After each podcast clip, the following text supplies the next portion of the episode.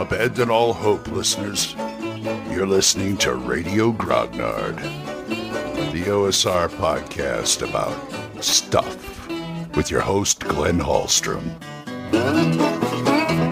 Hi, folks. Old Grognard here. It's a Monday. Monday, Monday, back on Monday. Oh, boy. I hope you're going to have a good day or have a good day or have had a good day, depending on how you listen to this. And I'm doing well. Got a game tonight. Got some more astonishing swordsmen and sorcerers of Hyperborea.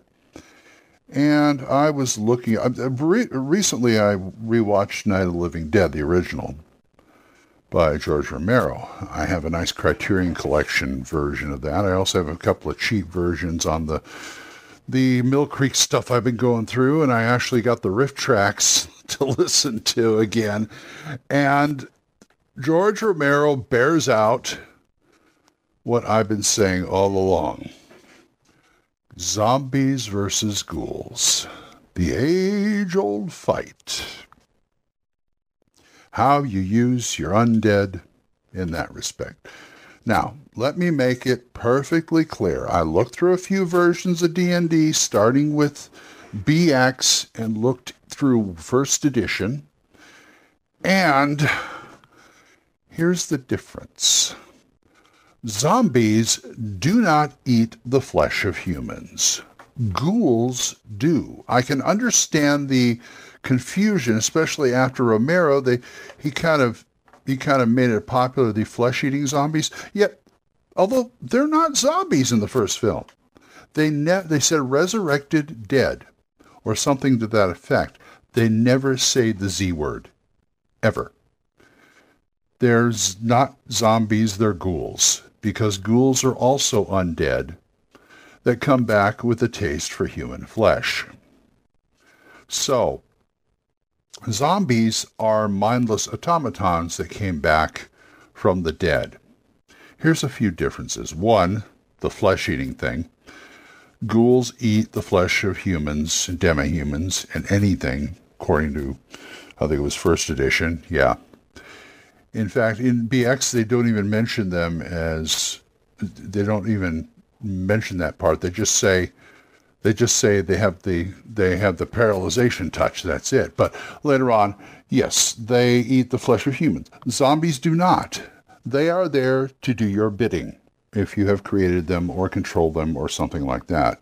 They are there to do the character's bidding.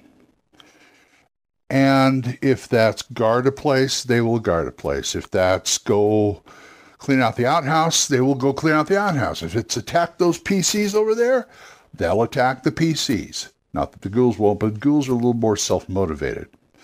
Ghouls are mindless, zombies are mindless, but there's a different kind of mindless going on here. Ghouls are mindless with a purpose because they have, I wouldn't even say they're mindless. They have a one track mind. They are focused and focused on one thing only to kill things and eat them. And that's what happens in Night of the Living Dead. And that's what I should, that's what happens in my game too. Zombies, on the other hand, are created by somebody like a zombie master or necromancer or some evil priest or something like that. They are not really willing undead. I mean, yes, they're mindless, but if you give them a choice to come back and serve this guy versus, you know, staying dead, I think they take the staying dead part. Unfortunately, that's not how it works. I also see zombies as more magical creatures than than than ghouls because ghouls come back through some nefarious purpose. I don't know. They just it's a curse. It's a curse like vampire. It's like curse like lycanthropy or vampirism or something like that. Pretty much, something must have happened that made them the way they are. Zombies, on the other hand, if you got a pretty good spellcraft and you got the right equipment and things, you can bring anybody back to life and have them serve you. How well they serve you or how long they serve you, that's up to conjecture. But this is the difference. And it just bugs the hell out of me when I see things like The Walking Dead. Those aren't zombies, they are ghouls. I don't care what they say, they are not zombies. Now, there's also some role playing games out there that deal with zombie apocalypse things, which they call which is actually a ghoul apocalypse thing to me. Sorry, this kind of sticks in my craw because I I always liked the classic zombie, the classic Haitian juju. You, you know what I'm saying? The the films like White Zombie and things like that. They're not out for brains. They just do the service. If anybody wants to see a classic zombie film, watch either White Zombie starring Bela Lugosi or Val Lewton's I Walked with the Zombies, directed by Jacques Tourneur. Those are classic Haitian voodoo zombies. And that's that's that's it right there. That's the crux of my thing right there. Okay, how should you use them? Here's how I would use them. Zombies for the rank and file servants of the bad guy. Ghouls if you can create, you don't create ghouls. They're, they're kind of, I don't, the books don't really tell you how ghouls are created, but you, you, pretty much know how zombies are created. But if you have a few ghouls around, those are your shock troops.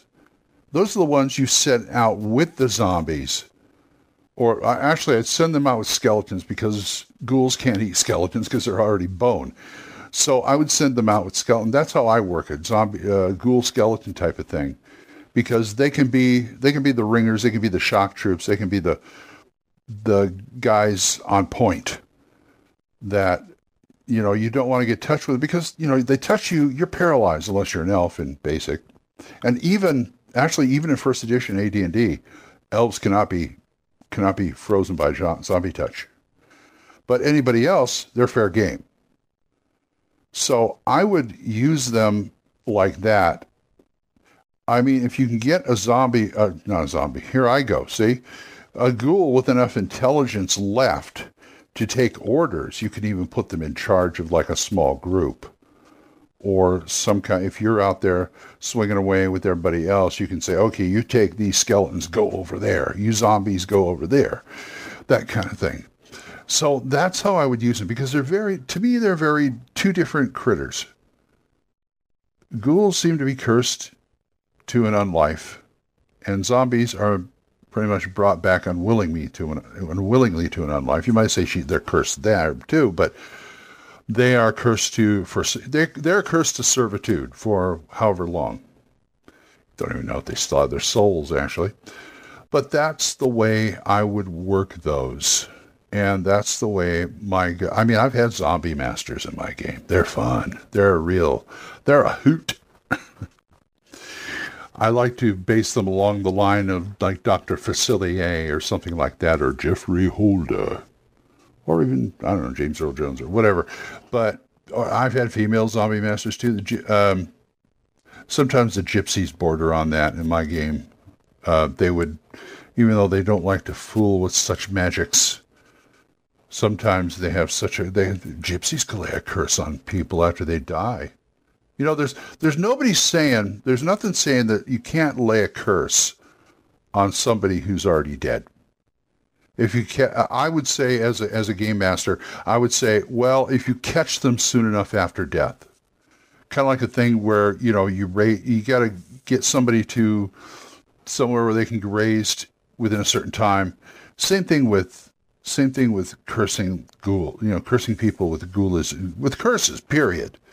You know, same thing with that. So there's nothing wrong with that. And that's pretty much gives you an idea how I like to run it. Maybe you like to run it too. This might help. That's why I'm talking about it. so I'm going to go start my day.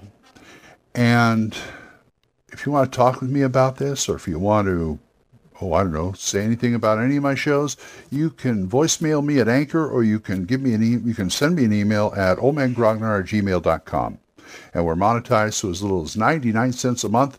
You can support this program, and I thank you. So, until I hear you next time, or see you next time, keep the dice warm, and I'll talk to you later. Bye-bye. Questions? Comments? Send them to oldmangrognard at gmail.com. We'll see you next time when Radio Grognard is on the air.